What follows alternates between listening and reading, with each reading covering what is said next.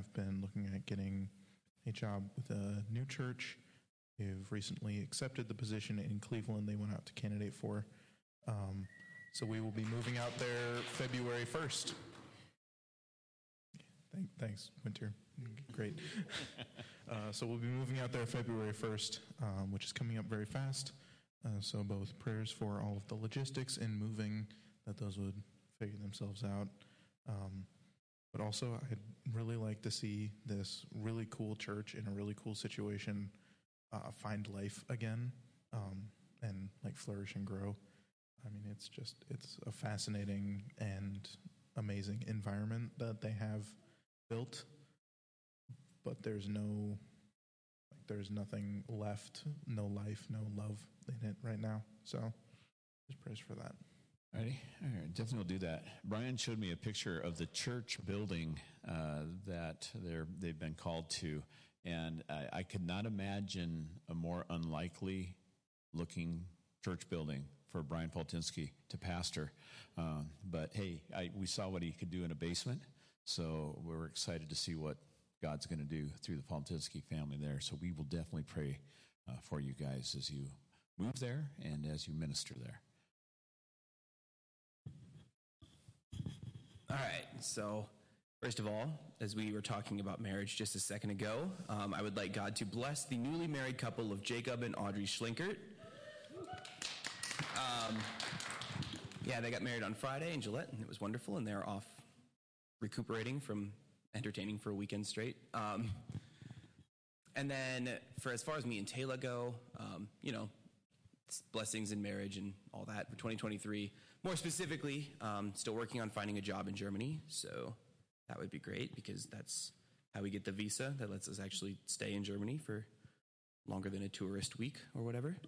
Um, so praise for that. And then as I kind of go through my last semester at Mines, God willing, um, really want to focus on giving back and investing and getting in, like just really involved with the younger people in InterVarsity, um, and just really set it up as best I can to be secure for the future, like people did when I was young, and that I guess people would just respond to that and want to get as involved as I do. Okay. All right, lots of new things happening there. Um, I'm Chris. Hey, Chris. Um, my girlfriend Heather. Just a praise and then a prayer. Um, she got a job offer for um, a deputy sheriff's position with the Pennington County. So she's worked. She's worked towards this for a very long time, and it's very exciting that that call came in on Friday. And just prayers for the next few months as she goes through training and um, starts in February, and then heads to Academy in March for, Okay. for three months. So. All right, and we all know that Jamin Hartland started as a Pennington County Sheriff uh, deputy, and we're going to pray that that Heather does not turn into Jamin Hartland. yeah, that's all right. Yeah, but no, we don't need two people doing that. Anyway, that's exciting. All right, anything else?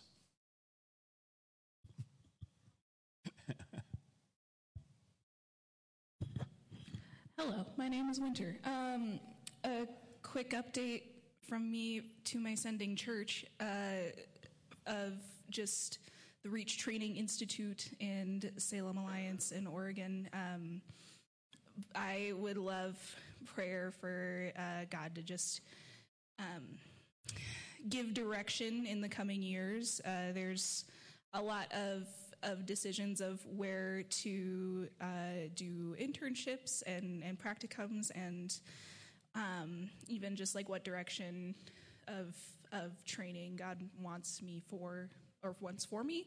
Um, so in the year of 2023 to gain more of that insight um, from God. And just praise God that it's been such an amazing fit and um, wonderful people, and He's already been sliding me into different uh, ministries so quickly. So that's really cool um, and very affirming for me to be able to still like serve in the similar ways that I was able to here. So. Awesome. So, yeah, and it's so cool to have all three of the Faltinsky kids with us today for this Sunday. We're very excited about that. All right. Anything else before we pray? I forget what I'm doing. Hi, I'm Judy. I just like to see many more people come to believe in Jesus this year and also for our country to turn around to a better place. All righty.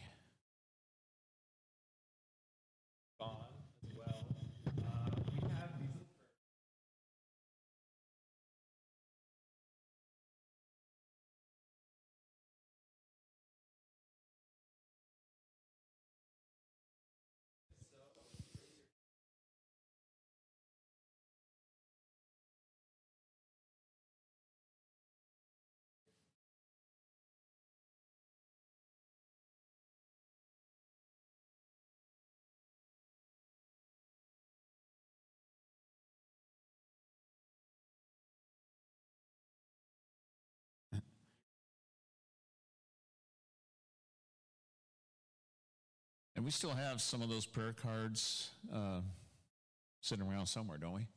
Somewhere. Okay, we'll have to find those. And, uh, and yeah, if there's ever something you want us to be praying for, just pick up one of those cards and drop it in our giving box there, and we'll make sure that uh, they are prayed for and that they are given to somebody who will commit to uh, daily uh, lifting those things up. Okay, well, here's what I'm going to ask you to do now. Uh, I, would ask, you know, that we just gather around one another uh, to pray for these requests. So, would someone gather around Antonia and pray for her and Will as they move off into the future, that God will bless that future? And I'll just, as I as I continue on, I'll just ask you to go ahead and move over and uh, gather around her. And then, if you would uh, gather around Creedon and uh, pray for him, uh, his family, and him, because you know there's going to be a lot of adjustment for him and Jonas. Jonas, you're going to like your third school this school year. Is that how it's working? Um, all right. So if you would pray for them, gather around them and pray for them in this new venture that God is leading them into. And then for Luke, if you would gather around Luke and pray on his behalf and uh, rejoice again with the new wedding, or the new wedding, the new marriage of Jacob and Audrey and their wedding coming up. When is your wedding again? May 20th. Oh, that's coming up. And then, yeah, job in Germany. Uh, so hopefully you wrote some of these things down. You know how to pray for them. Uh, as you gather there, you can ask for reminders and they can fill you in. And then, uh, let's see, uh, for Chris, pray for Chris's girlfriend, Heather, as she becomes a deputy for the Pennington County office. And then Winter, Okay, if someone would gather near Winter and pray for her, for her future, for direction, for wisdom and opportunity, and then uh, pray with Judy for salvation of souls and for um, just a turnaround in our nation. Okay, any questions? All right, so go ahead and disperse, and then after a little time of you guys praying, I will close us.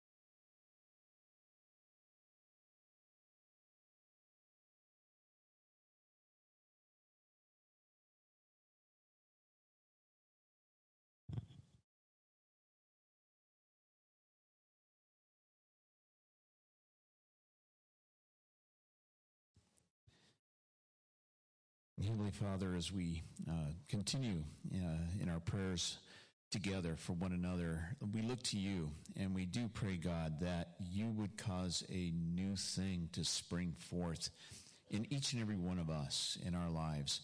Lord, you are the God that makes all things new. Um, you are the only one who can take something that is torn, uh, beaten, disheveled, and reform it into a brand new creature. Lord, you can take our souls that have been stained with sin and make them clean and perfect in your sight. And so, Lord, we pray that this year would be a year where those things would be happening in us. We pray that you would give us the eyes to see, the ears to hear, uh, to be able to perceive what you are doing uh, in our lives so that we would join you in that work and run with you in that with faith. Uh, Lord, where we just might feel lost. Um, in the days ahead, or maybe we feel a little lost today. Lord, would you make a way for us? And would you help us uh, to walk in that way with you? And Lord, where we just feel like we're drying up, would you bring rivers to that desert? Uh, would you refresh uh, our souls? And, and, Lord, none of this could be done without Jesus Christ. So we bring all of these prayers, all of these brothers and sisters that we've been praying for in these last few minutes uh, before you. And we say, Jesus, we can't do this without you. Would you give us a new hunger, uh, a new thirst, uh, a new desire, a new passion to just pursue hard after you in this year? And Lord, as we now go into your word, we pray that you'll be with our pastor. Pray that you will bring forth the words that uh, will bring life into our souls from your word. And we pray, God, that you will anoint him uh, with your spirit, that you'd come upon him mightily uh, to share with us uh, the good word that will help us to perceive you better, to know you better, and to follow you more closely. Uh, Lord, we pray all these things in Jesus' name. Amen. Amen. Thank you, Nick. Thank you, everyone, for leaning into that, um, for praying for one another, and continuing to do that. Give you a minute just to reshuffle, to get back to your seats as we now transition um, into our time of coming before God's Word. And today, um, we're going back into the series that we were in before Christmas, and that is a study on the life of Abraham. Uh, we were going through the life of Abraham um, leading up to Christmas, took a pause after chapter 17, and we're looking at this man, this couple, this family, and their story, uh, because in their story and in these chapters in the book of Genesis in which we find their story, we just see so much rich value for us in how to grow and how to mature in faith. Um, Abraham is often called the father of faith, and we see from story after story of him and Sarah's life of just what it could look like for us to grow in faith, to grow in trust of God, to walk in life with him in times that are really good and the really high highs, and in times that are not so good um, and some of the strange things. And I think this is a good series for us to go through because in the life of Abraham as well, there are just a lot of weird, crazy things that happen. And so it's also just a good exercise for us in Bible um, in how to approach um, the narrative that God has given us here to understand this is God's word, to consider um, what is it that God is speaking to us in some of these strange, not so good, not so comfortable stories. But yeah, we see that this is God's word, that He's using it um, to teach and to shape us. And so today we're in chapter 18. So far, we've seen a lot in the life of Abraham. Um, we've seen Abraham and Sarah faithfully follow God out of their homeland when God called them to leave where they were, to leave everything they had. Um, but then we knew that Abraham got afraid and actually ended up basically selling his wife, Sarah, to an Egyptian Pharaoh um, so they wouldn't hurt him. So it got bad. Uh, then God essentially forgave him, reminded him of the covenant of the deal that they made. We saw that scenario, that story of God cutting the covenant with Abraham. We saw God promise an elderly Abraham and Sarah that he would bless them with descendants, so many descendants that they would be a mighty nation, and that Abraham and Sarah would be a father of many nations, and that they would serve as a blessing to the nations. Then we saw the covenant of circumcision in chapter 17 and all that was included in that, showing how Abraham was going to be a blessing to the nations and that the nations were going to be let in, that God made a way for all people to be part of this covenant family. And now, as we reach Genesis chapter 18, we get another one of these somewhat strange, somewhat funny, but just rich and beautiful stories from the life of Abraham. And essentially, what this chapter is going to be all about is talking with God and prayer. Um, we're going to see Abraham face to face with God. And so, what we're going to look at and what we're going to consider today is that prayer is not so much about the circumstance, not so much about the person praying. Um, prayer is actually all about who God is and what God wants. And so, as we consider this topic of prayer and as we learn from here, I think this is really what God is highlighting in this chapter is that prayer is more about Him, who God is. Our prayers are to be influenced, they're to be drawn out of, they are to be guided by reality of who God is and what God wants. And so, as we make our way to Genesis chapter 18, find your way there now. Um, we'll also have the words on the screen here. Um, but we're going to look through this as we consider this topic of prayer. And we're also going to be kind of posed with two different questions. Um, the first one is like, will God answer impossible prayers? Um, is that a thing that he does? Um, or is God just kind of set everything in motion and then, you know, you just follow the rules and everything's going to follow that? Or does God at times intervene and do things that are supposed to be impossible? And then, of course, I think the big question that we often ask that I think we're going to be faced with in this chapter is do I actually want what God wants? Do I actually want what God wants? Um, or even, do we think that God has our best interest in mind? Um, the questions about God's morality come up in this chapter as well. And so, if you've had enough time to find your way to Genesis chapter 18, we're going to start in verse 1. We'll read the first half. We'll read down to verse 15. And then we'll talk about it. We'll see what it is that God is saying to us here. And so follow along as we go through Genesis chapter 18, verse 1. The Lord appeared to Abraham near the great trees of Mamre while he was sitting at the entrance to his tent in the heat of the day. So, first thing to notice is the Lord appeared eh, to Abraham here. That, and the word used here for Lord is not just like a general word for like Lord or person in power. Um, the word here is Jehovah. And another part of this chapter it will say Adonai, which is the very name of God here. And so this is an appearance of God. That leaves a whole bunch of other questions. Um, but one of the things that most people would say here is because in the New Testament, over and over and over, it says that no one has ever seen the Father, the common understanding is that this was probably a pre Christmas appearance of Jesus himself. God incarnate appearing to Abraham thousands of years before Christmas took place. So I'm not going to get too much into that. But recognize here, whether it is God the Father who has taken some other physical form, or this is Jesus himself, which I think it is, this is God face to face, Emmanuel, God with Abraham. Okay? Talking to him. So Abraham looked up and he saw three men standing nearby. When he saw them, he hurried from the entrance of his tent to meet them, and he bowed low to the ground. He said, If I have found favor in your eyes, my Lord, do not pass your servant by. Let a little water be brought, and then you may all wash your feet and rest under this tree. Let me get you something to eat so that you can be refreshed and then go on your way, now that you have come to your servant. Very well, they answered. Do as you say. So Abraham hurried into the tent to Sarah. Quick, he said, get three seahs of the finest flour and knead it and bake some bread. Fun fact, that's 36 pounds of flour, so that's a lot of bread here.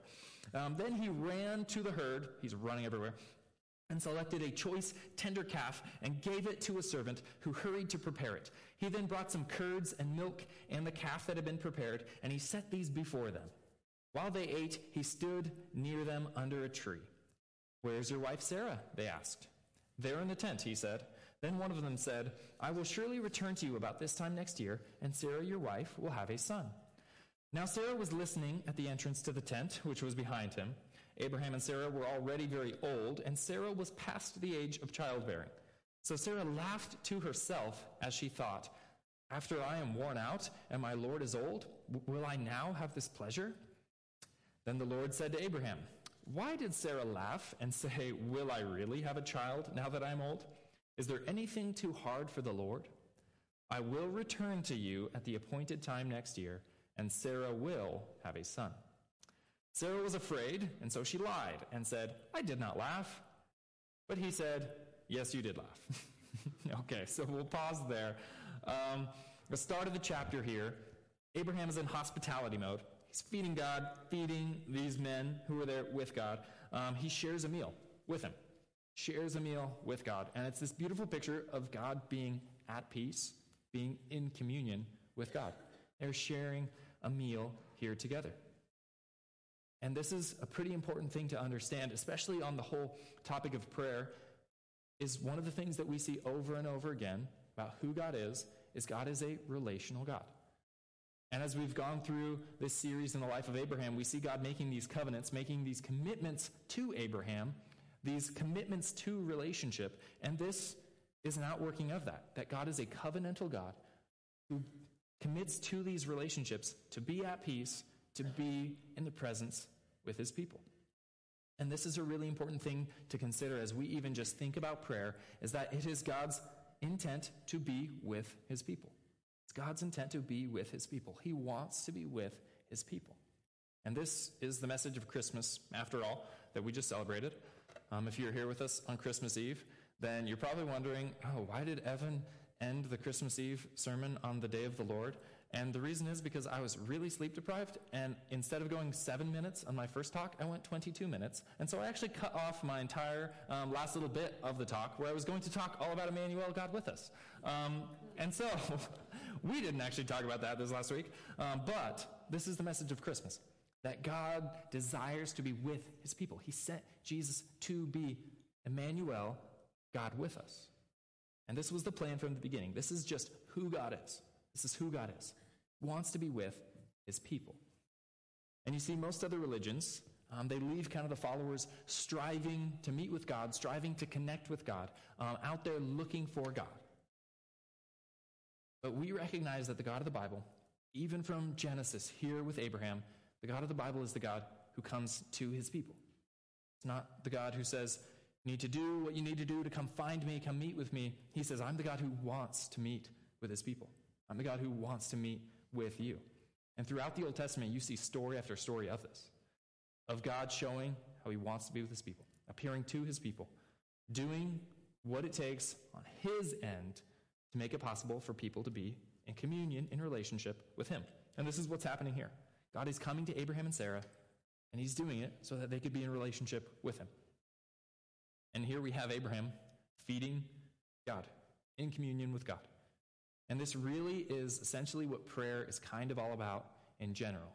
It's coming before God, it's being with Jesus, and it's this great privilege that we have of being with the living God. That the Creator God is willing to sit down and talk with us. We just take a step back and realize, like, that is what we just did during prayer time. Creator of the universe wants and desires to sit down and speak with us. And we just did that. We just did that. And hopefully, this kind of opens up our mind to realize just how big of a thing prayer is, just how great of a privilege it is to pray and to speak with God. Um, because prayer is something that is, I think, a universal desire for humanity. As you look through all other religions, prayer tends to be something that almost every single religion has as part of their practice.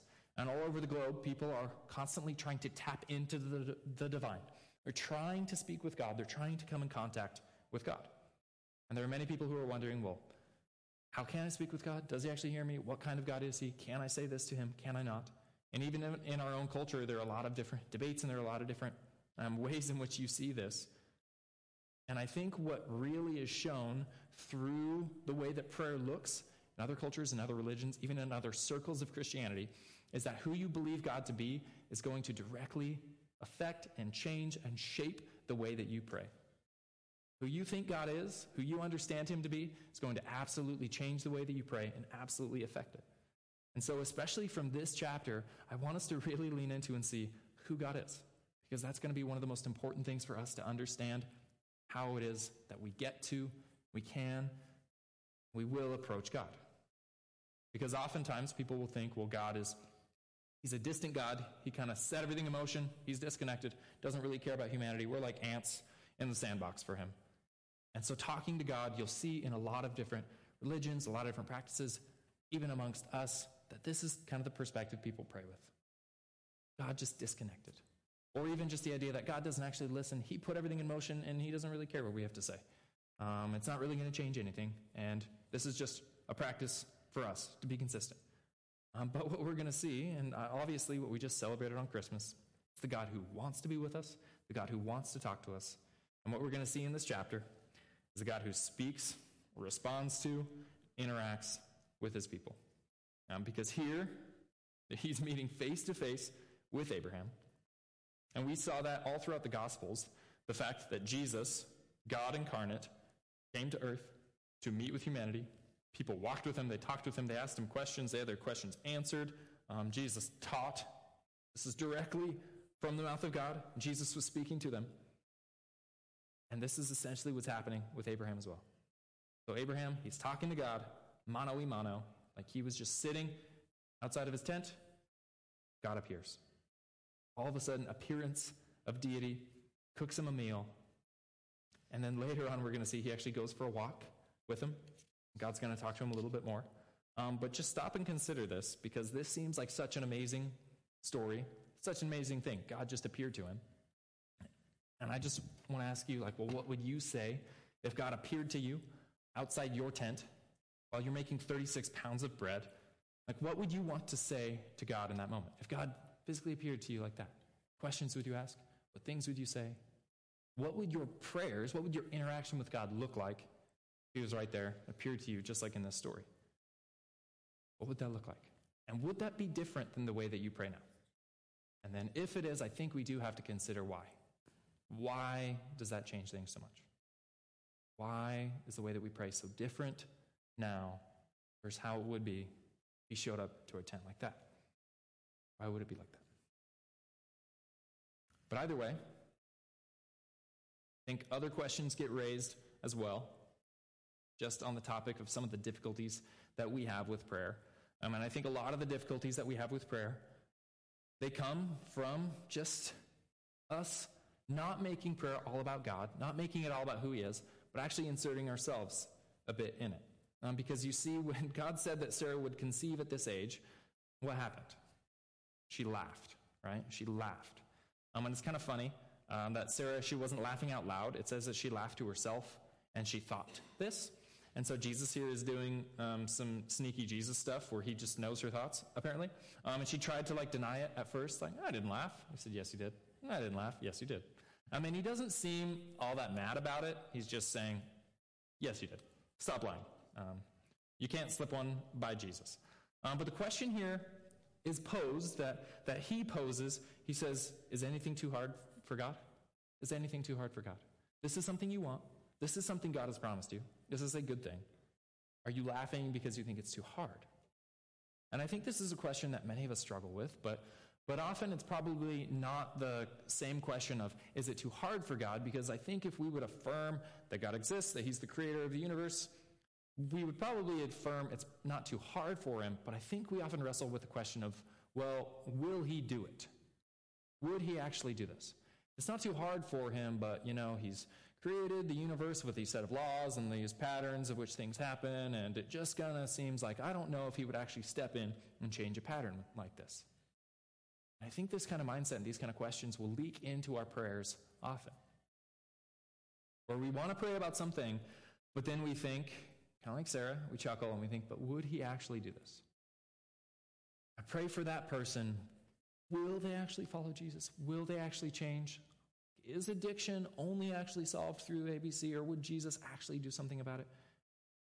And it's kind of that same issue that Jesus had to ask of like, is anything too hard for me? And that question that gets brought into our mind of, does God actually do these impossible things? Does God actually do these things? Would he do it? And it's probably easier for us to think about it, but just think about the, everything that has happened between Abraham and us, between Sarah and us. You have to kind of, you know, cut her some slack because of the time in which she was living.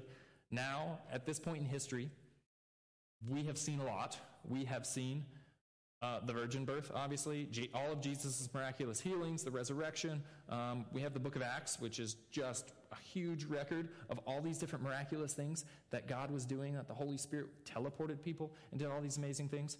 And so I think it's safe to say for us that God does these impossible things. The testimony of Scripture is that God jumps in, changes patterns, does these things, but yet we still question here. We still question is this something God will do, or would he do? And I think we have to catch ourselves anytime we're entering into prayer, anytime we're considering something, is do we wrestle with the fact that God might not do impossible things? Because apparently, how God hears that is do you think this is too hard for me? Do you think anything is too hard? God. So the testimony of Scripture seems to be that God steps in and does these things. Steps in and he changes these things. He does these impossible things. And this is where this question emerges. It's, it's Sarah laughing at the idea of giving birth at this age, as if that's too hard for God. And I think we can see where Sarah's doubts come from here as well. They don't come from actually who God is at all.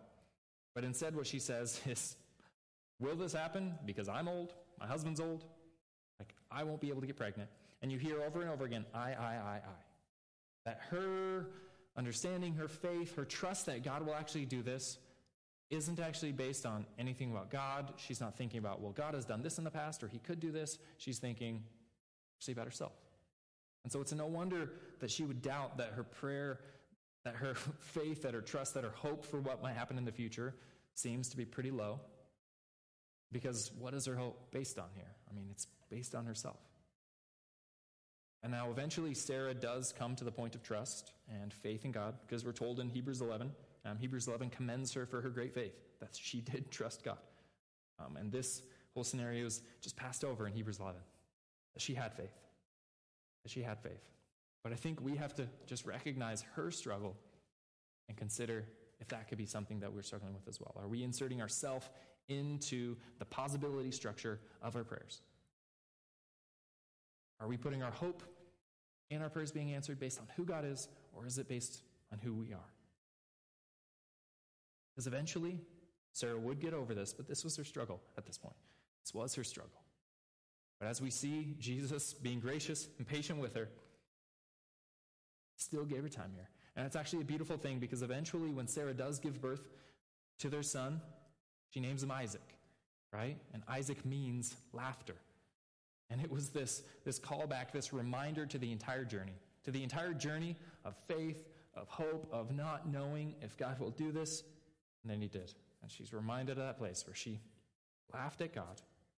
But now the joy of God answering prayer is what takes precedent over that. And so for us, I think this is a good thing to recognize, just even in this first half. Sarah laughing at God, of God saying, Is anything too hard for me? I think whenever it comes time to, to ask God to change something, and we start to feel that doubt creeping in where we almost want to chuckle, where we almost want to say, like, okay, I'm going to like pray for healing in this situation, but I don't actually think it's going to work. I just really hope they have good insurance instead. Um, when we start to have those thoughts, I think we have to remember Sarah here. I think we have to remember Jesus' words. Do you think this is too hard for me? Are you basing this off the people around you, off yourself? Or are you remembering who I am? Remembering who I am. And so consider there's something, I know many of you, um, we are obviously praying for things. There are things that we are asking God for, there are things that we are asking God to do. And if you are in that time when maybe you just kind of feel like chuckling about it, it doesn't seem like something that could or will actually happen, then I would just say search the scriptures for an example. Um, be reminded by example after example of God doing these impossible things, of God jumping in and breaking the patterns of what we would expect, and be encouraged by those situations. Be encouraged by those testimonies of Scripture where God breaks in and says, I'm the God who does these things. I'm the God where nothing is too hard for me. Or just continue to lean in to learn about who He is and pray based on that. So we don't have hope that God will answer our prayers based on us, on the circumstances. It's fully on who He is, what He has done, what He can do. Has done what He can do. Consider that. And it's hard to pray about some of those things because it doesn't seem possible. That's the first half. First half of the chapter. And we're going to get into chapter 16, or the second half in verse 16. Um, so jump back into it. Chapter 18, verse 16. Just told Sarah, yes, you did laugh. Anyway, he moves on pretty quickly because he's being nice. When the men got up to leave, they looked down towards Sodom, and Abraham walked along with them to see them on their way. Then the Lord said, Shall I hide from Abraham what I am about to do? Abraham will surely become a great and powerful nation, and all nations on earth will be blessed through him. For I have chosen him so that he will direct his children and his household after him to keep the way of the Lord by doing what is right and just, so that the Lord will bring about for Abraham what he has promised him. Then the Lord said, The outcry against Sodom and Gomorrah is so great and their sins so grievous that I will go down and see if what they have done is as bad as the outcry that has reached me. If not, I will know. And the men turned away and went toward Sodom. But Abraham remained standing there before the Lord. Then Abraham approached him and said, Will you sweep away the righteous with the wicked? What if there are 50 righteous people in the city? Will you really sweep it away and not spare the place for the sake of 50 righteous people in it? Far be it from you to do such a thing to kill the righteous with the wicked, treating the righteous and the wicked alike. Far be it from you, Abraham saying this to God. Will not the judge of all the earth do right? The Lord said, If I find fifty righteous people in the city of Sodom, I will spare the whole place for their sake. Then Abraham spoke up again. Now that I have been so bold as to speak to the Lord, though I am nothing but dust and ashes, what if the number of the righteous is five less than fifty? Will you destroy the whole city for lack of five people? If I find 45 there, God's quick at his subtraction, he said, I will not destroy it. Once again, he spoke to him. What if only 40 are found there? He said, For the sake of 40, I will not do it. Then he said, May the Lord not be angry with me. He's like, Don't get mad. Let me speak. What if only 30 can be found there? He answered, I will not do it if I find 30 there. Abraham said, Now I have been so bold to speak to the Lord. What if only 20 can be found there?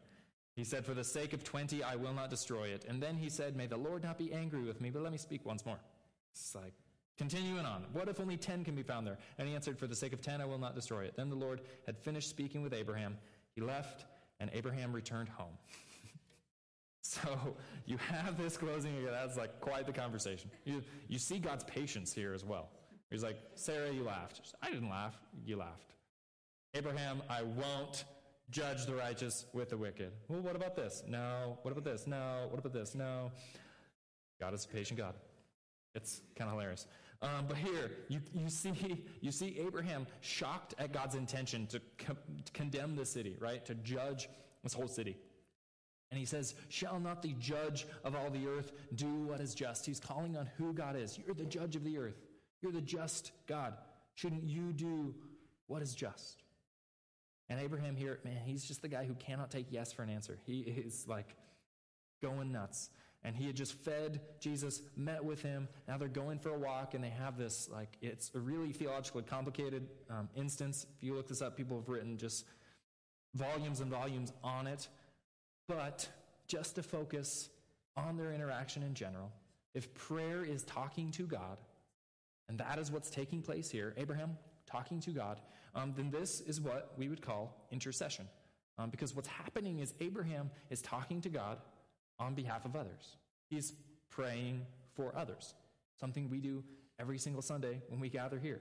And then hopefully all throughout the week because you guys are awesome at writing them down. And I really do. I'm sorry, that really sounded condescending. But you guys are doing a good job at writing them down. That's awesome. Continue to do that. Um, but that's what is happening here. Abraham is talking to God on behalf of the city. And that's what intercession is. This is kind of the technical term that we use for praying for other people. Um, the ministry of approaching God on behalf of other people. This is intercession. And that's what you see here. You see Abraham praying for others. And this is actually the first instance in the entire Bible in which we see intercession. And if you're familiar with the law of first mentions, it's kind of the idea that the first time something is mentioned in the Bible should be how we view it and should tell us a whole lot about that whole topic. Bye, you guys. Have a good week. Should be something that, that influences the way that we understand this topic throughout the rest of the Bible. So if we're confused about praying for others, confused about intercession, we can always look back to the first mention and be able to learn a lot about it. And this is it. This is the first time someone talked to God on behalf of another person. Right here. Abraham talking to God about this. And it's funny because, first thing to know is it doesn't really seem like it was Abraham's idea in the first place. Um, but actually, as they were on this walk, God seemed to kind of be, you know, egging Abraham on to ask him about it, right? He was asking, you know, should I reveal what I'm going to do to Abraham? Should I tell him my plan? God is saying this out loud with Abraham standing right there. Um, and I think it was a bit of, you know, egging him on, urging him to ask the question, because if I were to tell you, you know, I really shouldn't tell you this, but, you know, I've been thinking about this thing, what is your response going to be? It's going to be, well, now you have to tell me. Now you have to do that. I felt bad because when we decided the name for Lydia, I kind of brought it up all the time, like, hey, we decided on a name. And everyone's like, are you going to share it? Like, no. but um, we did give some hints. I did give the hint to a few people to look in Acts chapter 16, and you'd be able to find the name in there. And I think it was um, Carter Barkley who was looking through there. I'd given him that hint, and he's like, ah, you're naming her Troas, huh? I'm like, yep, yep. Imagine, little blonde girl named Troas. It's adorable. So you guys can have that one. We didn't take it. Um, but what you see here is God kind of egging him on. Ask me about this. Should I reveal this to Abraham? And he's inviting Abraham to ask here. He does want Abraham to know this, and he shares this revelation that God is going to judge Sodom and Gomorrah with Abraham. Should I reveal it to him? You know, it reminds him of the covenant, so I probably should. And then he reveals it to him. And he's making it very clear to Abraham. I think one of the other reasons that he kind of urged him and begged the question is he wants Abraham to know, like, this is special secret stuff. Like, this isn't stuff everybody gets to know. This is what you get to know because of the covenant, because of the relationship I have with you. And so when we wonder, like, why would God reveal this to him? Um, why was he doing that? There's two main reasons. The first one is Abraham had this special relationship with God. He was in covenant with God, special relationship with God. And God calls Abraham his friend. God calls Abraham friend. And because, as God mentioned there, Abraham is God's messenger. Um, Abraham has the job of actually passing off this message of God's judgment to Sodom and Gomorrah to others. So there's a reason God is going to reveal this to him because of their special relationship, because Abraham is going to have to be the messenger to explain what happened, to share this message. Explain what happened. So, this first thing with Abraham being God's friend, God reminded him of the covenant here. Okay, should I reveal it to him? I should probably reveal it to him, and then God reminds of this whole covenant that he had made with Abraham. The covenant that we see over and over again as we've gone through this. It's in Genesis 12, it's in chapter 15, it's in chapter 17, and again here, God reminds him of it. God doesn't forget about it. God holds to his covenant, and he's reminding Abraham and Sarah over and over again hey, I am in covenant with you. This is a commitment. We have a special relationship here going on. And God tells Abraham, This is why I'm telling you these things, because you are in relationship with me. You are in relationship with me. And this is just the way that God works. Um, because we see in John chapter 15, Jesus essentially did the same thing. In John chapter 15, Jesus went off and he told the disciples, He said, No longer do I call you servants, because a servant does not know his master's business. Instead, I have called you friends. For everything that I learned from my Father, I have made known to you. So, this is Jesus in the upper room, 24 hours before he goes to the cross, and he's revealing this plan that he is going to the cross to die. He's revealing this to the disciples. And he's letting them know hey, I'm telling you this because of our special relationship, because of the covenant that you are in with me. I'm letting you into this because you are friends. He was giving them this message, similarly to what he did with Abraham here. And the book of James makes the same connection, where it talks about Abraham being a friend of God, Abraham being let into God's secret plan at different times. In chapter 2 of James, it says, And the scripture was fulfilled that says, Abraham believed God, and it was credited to him as righteousness, and he was called God's friend. That all throughout, it's because of their relationship, it's because of Abraham's faith and trust in God that God would reveal these things. Isaiah does it again. There's actually a few different places where it refers to Abraham as God's friend in this way. But in chapter 41, it says, But you, Israel, my servant, Jacob, whom I have chosen, you descendants of Abraham, my friend. So, this is one of the reasons that God revealed it to Abraham here, was their relationship, the covenant that they were in. Abraham's faith in God allowed him to be let in to this revelation, this illumination, this message of God to him. That God, as the God who wants to know his people, wants to be with his people, is the God who reveals to his people. We are going to be in relationship, so I want to reveal to you who I am. That's what God is doing. I want to reveal to you how I work. That's what God is doing because He's inviting His people into a deep knowledge of Him. He wants them, He wants us to know these things, to not be left out in the dark. You know, you see throughout the New Testament, um, over and over again, the early church struggled with the Gnostics, and they struggled with these people who are coming and teaching all these things. And we just read in chapter 15, John recording Jesus' words, where Jesus says, um, Everything I learned from my Father, I've made known to you. Then the Gnostics are coming in and saying, No, there's got to be more. It's got to be more complicated than that. We have new knowledge, we have new revelation. And as you look through John's letters, 1st, 2nd, and 3rd John, John is just making that same statement over and over again. Jesus revealed everything to you. Jesus revealed everything to you. You don't need to look for any other gospels. You don't need any other knowledge. You don't need to do anything else. Jesus made everything known to you. He invites you to deep knowledge. You might not know it all, but it's all available to you in Jesus. And this is what the message of the New Testament is over and over again that Jesus wants us to have this deep knowledge, revealed himself to us. And this is what our prayers can also be built on as well. Um, when the things in our lives, confusing, complicated, when we don't understand Scripture, we can turn to Him, we can pray. We can understand that He is the God who wants to reveal to us. He's the God who wants to teaches these things. He wants to let us in to what it is that He's doing. He invites us in, wants to speak to us, wants to reveal His will to us. And I think we have to consider in this time, as God just kind of brought this to Abraham's attention and egged him on to ask him, I think we have to ask the question is like, are we listening? Are we listening to these little prompts from God? where God threw out in a conversation with these other men, should I tell Abraham this? What if Abraham had not been listening? I think we have to consider well, are we listening? Are we listening to God? Is he him on? And the second reason that I think God uh, you know, brought him in to the secret message is because Abraham has the job of passing off this message. Um, see, God entrusted Abraham with this revelation um, because Abraham was to give it out. It wasn't just for him. Um, he didn't just take it in for himself, he was going to receive this wisdom and insight for others. He was going to have children, he was going to have a people who were a great nation, and it was his responsibility to share this with others.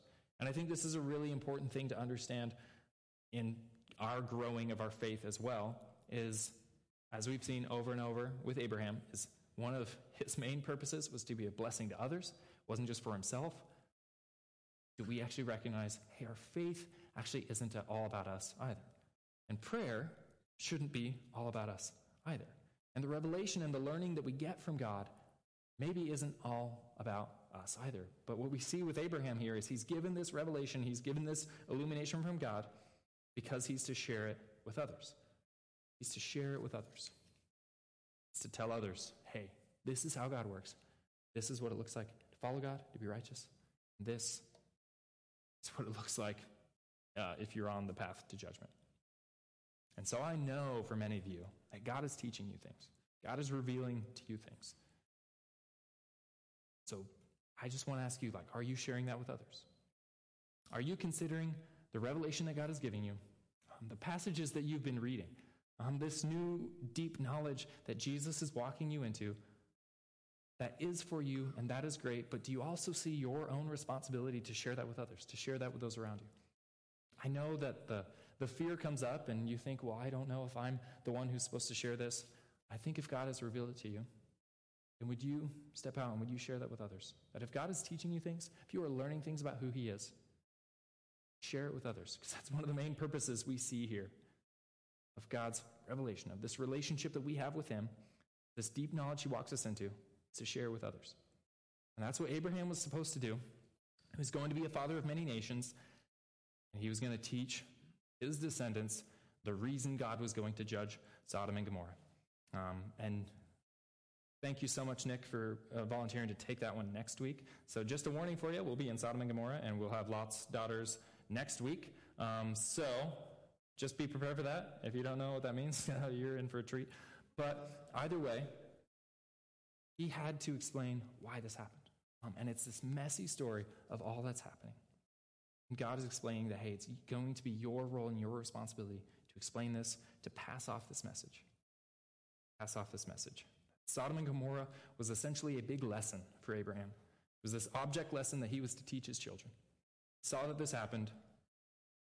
He's able to say, well, if you'd rather go your way, you choose to walk with the wicked instead of with the righteous, then it results in judgment. And it was Abraham's role to share that. It's Abraham's role to share that. This, essentially, is one of the things that we see here as we understand prayer in general is we learn a lot about God here because God is saying very clearly, I'm the God who has to judge. I am the just judge. I must judge.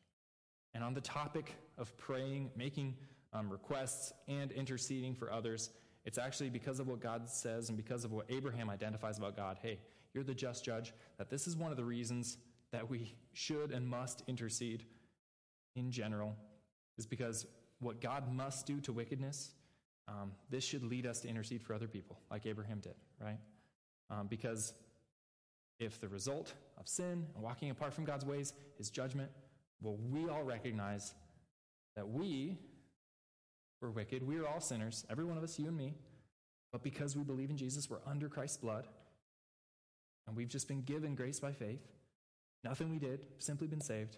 And this reality should bring us to pray for others. Reality should bring us to pray for others as well, to pray for their salvation. And so if we see intercession as talking with God, as we see prayer as talking with God, well, just like Abraham did here, where he was maybe a little annoying, um, we can be a little less annoying, but we can also enter into a dialogue with God. We can enter into a dialogue with God, and we can have this prayer where maybe there are other people that He is calling us to pray for, that He's kind of egged us on and brought to mind. And there are a lot of different prayers the Bible. I guess we can go to this one now. Um, but there are a lot of different types of prayer. These are kind of big categories that we like to kind of shove things into.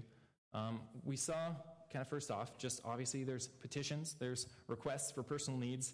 This is kind of the base idea of prayer that we understand. God, give me, insert whatever it is. Petition. There's adoration, which is worshiping God. Praise. Confession, acknowledgement of sin before God. That's everybody's favorite. Thanksgiving, expressing joy for God for what he has done, right? And then there's intercession, which, as we already talked about, it's approaching God's throne on behalf of other people. Um, it's essentially the ministry of prayer, praying for others. It's not about you, it's about other people. And intercession really is one of the harder kinds of prayer. One, because it's not for us, and because, well, it's just a little more complicated. All the other forms of prayer only involve two parties, right? There's the one speaking, the one being spoken to. This one, the one speaking, one being spoken to, one being spoken about as well. And so, because of this, obviously intercession brings up a whole lot of questions, a whole lot of questions that we wrestle with. And this whole chapter brings up a lot of questions as well. You know, obviously we talked about, well, will God really do this? But then we wonder, like, is God moved by my prayer? Um, is this just a learning lesson for me? Is he just egging me on just so I'd understand this?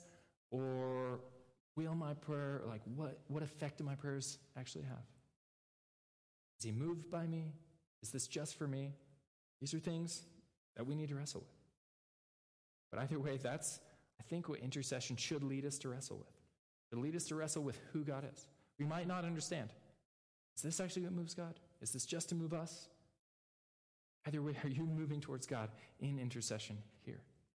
And another big thing that I know a lot of Christians struggle with, especially just on the topic of intercession, is like, is there a point in which we need like as many people as possible to pray about something and then it becomes critical mass where god like has to act because we got so many people to pray about it right i know like sometimes it seems like that with the way that christians just want we got to get this request out so as many people as possible can pray about it and then god will act and I definitely don't think that's true, and I sure hope it's not true because if that's the case, then a tiny church like ours, we're never going to have God answer any prayers. Only apparently big churches and big cities have things happen. And so I don't think that's true for sure. But also, again, if we recognize that this is the first place in which intercession is mentioned, We can take that law first mentioned. Well, what do we see about intercession here? What how many does it take to pray for another person? And the first time intercession is brought up, it is one guy praying for a whole city. It is Abraham talking to God. One person. That's what it looks like here. One person. So it's obviously not about like reaching this critical mass. We need as many people as possible to pray about it. Intercession here began one or two.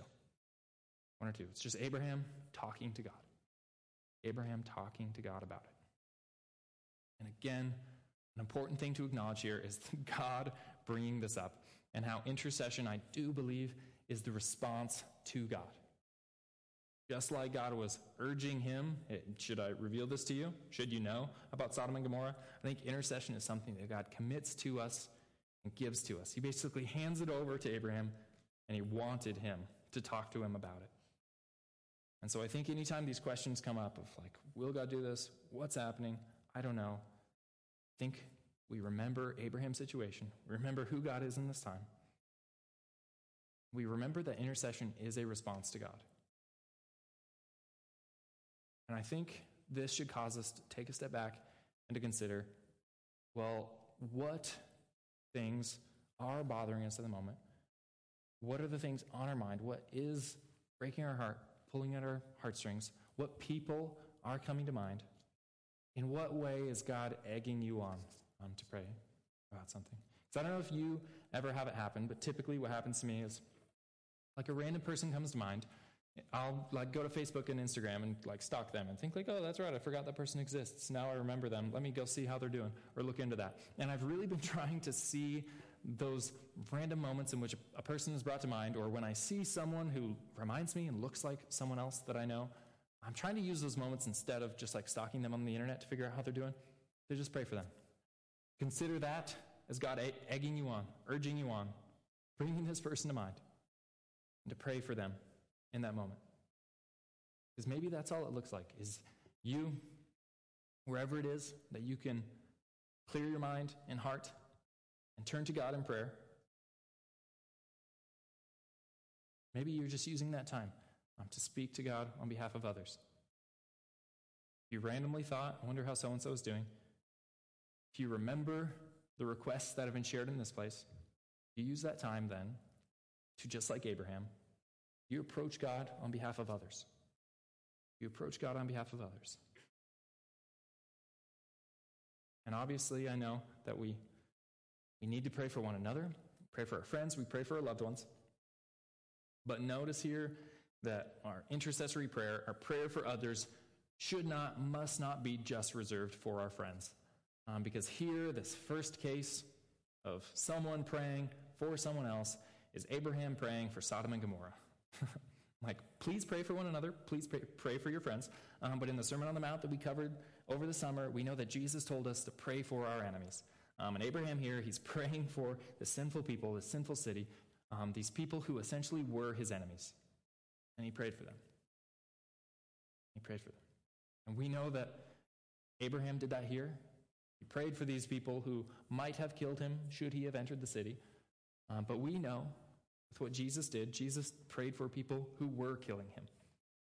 He said on the cross, Father, forgive them, for they know not what they do. And we're told in Hebrews chapter 7 that Jesus intercedes on our behalf, that he advocates for us to God. Jesus advocates to us, I mean, to God for us. And this is the God we have. We have to recognize this. That if prayer is about who God is, Jesus is the God, prays for his enemies, calls us to do the same. The God who wants to be known, who approaches his people, who calls us who are under the blood of Christ our friend. He wants to reveal things to us, he wants us to be in covenant with us.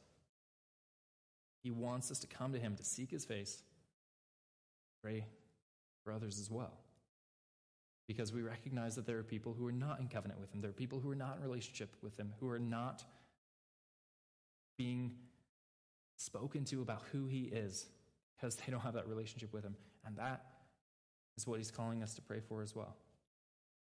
And this, I think, is what we see in this chapter of this fascinating story of of God appearing to Abraham at the tent, Abraham in full hospitality mode, cooking for him, him catching Sarah in a lie, and then this long conversation in which he's trying to make this deal about will you do this or will you not. We see so much of God's character brought out in here. But really, we see prayer. We see interaction with a God who's available to us, interaction with a God who calls us friends, interaction that we as well can have. Jesus didn't leave us alone. He said, I'm leaving, but I'm sending you the Holy Spirit. I'll be with you always, even to the end of the age. And so I think, even though this chapter seems so strange and disconnected to us, I think we can approach God in the same way. I think we can pray the same way that Abraham and Sarah did here. I think on the whole topic of growing in faith, we're a church that values prayer and we all want to grow in prayer. And so, would you take the pattern, would you take the example laid out here in chapter 18? To pray like this. To pray not based on me, pray based on who God is. Would you pray for others as well? Would you see the urgings of God for others? Would you intercede on their behalf? So let's pray, and we will continue on in worship. So, Father God, um, we just thank you for being a God who, who listens, who hears. And we just look back at so many of these stories that we have in the book of Genesis, and you, you identified yourself as the one who hears. And so we just thank you for that. And we um, just repent of all the times in which we we have ignored your voice, we ignored your calling, we have not approached you and seen you as the God who, who desires intimacy and relationship with us. Um, we viewed you as the God who's far off and, and unconcerned, and we see here it's very clear from your word that you are the God who has come close. As we've celebrated on Christmas, you're Emmanuel, God with us. And we have your presence with us, we have access to you. And so we just thank you for being the God who wants to interact with us, who wants to speak with us. Um, this week, God, we commit to being a people who speak with you face to face, just like this. And so we see prayer as a response to you. God, would you be reminding us this week to pray? Uh, will you bring people to mind who it is that we're to pray for? Would you bring our city to mind that we pray for the people who do not know you, God? Uh, we want to be a people who, like Abraham, um, approach you boldly because we just see your patience, we see your goodness in that interaction. We want to know you more deeply. We want to be more like you. We want to honor you, and we want to see your kingdom come on this earth as it is in heaven. God, help us to do that. Now, we just turn to you in praise, just thanking you for your word.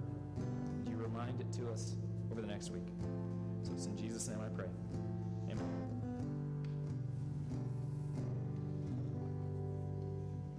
Should of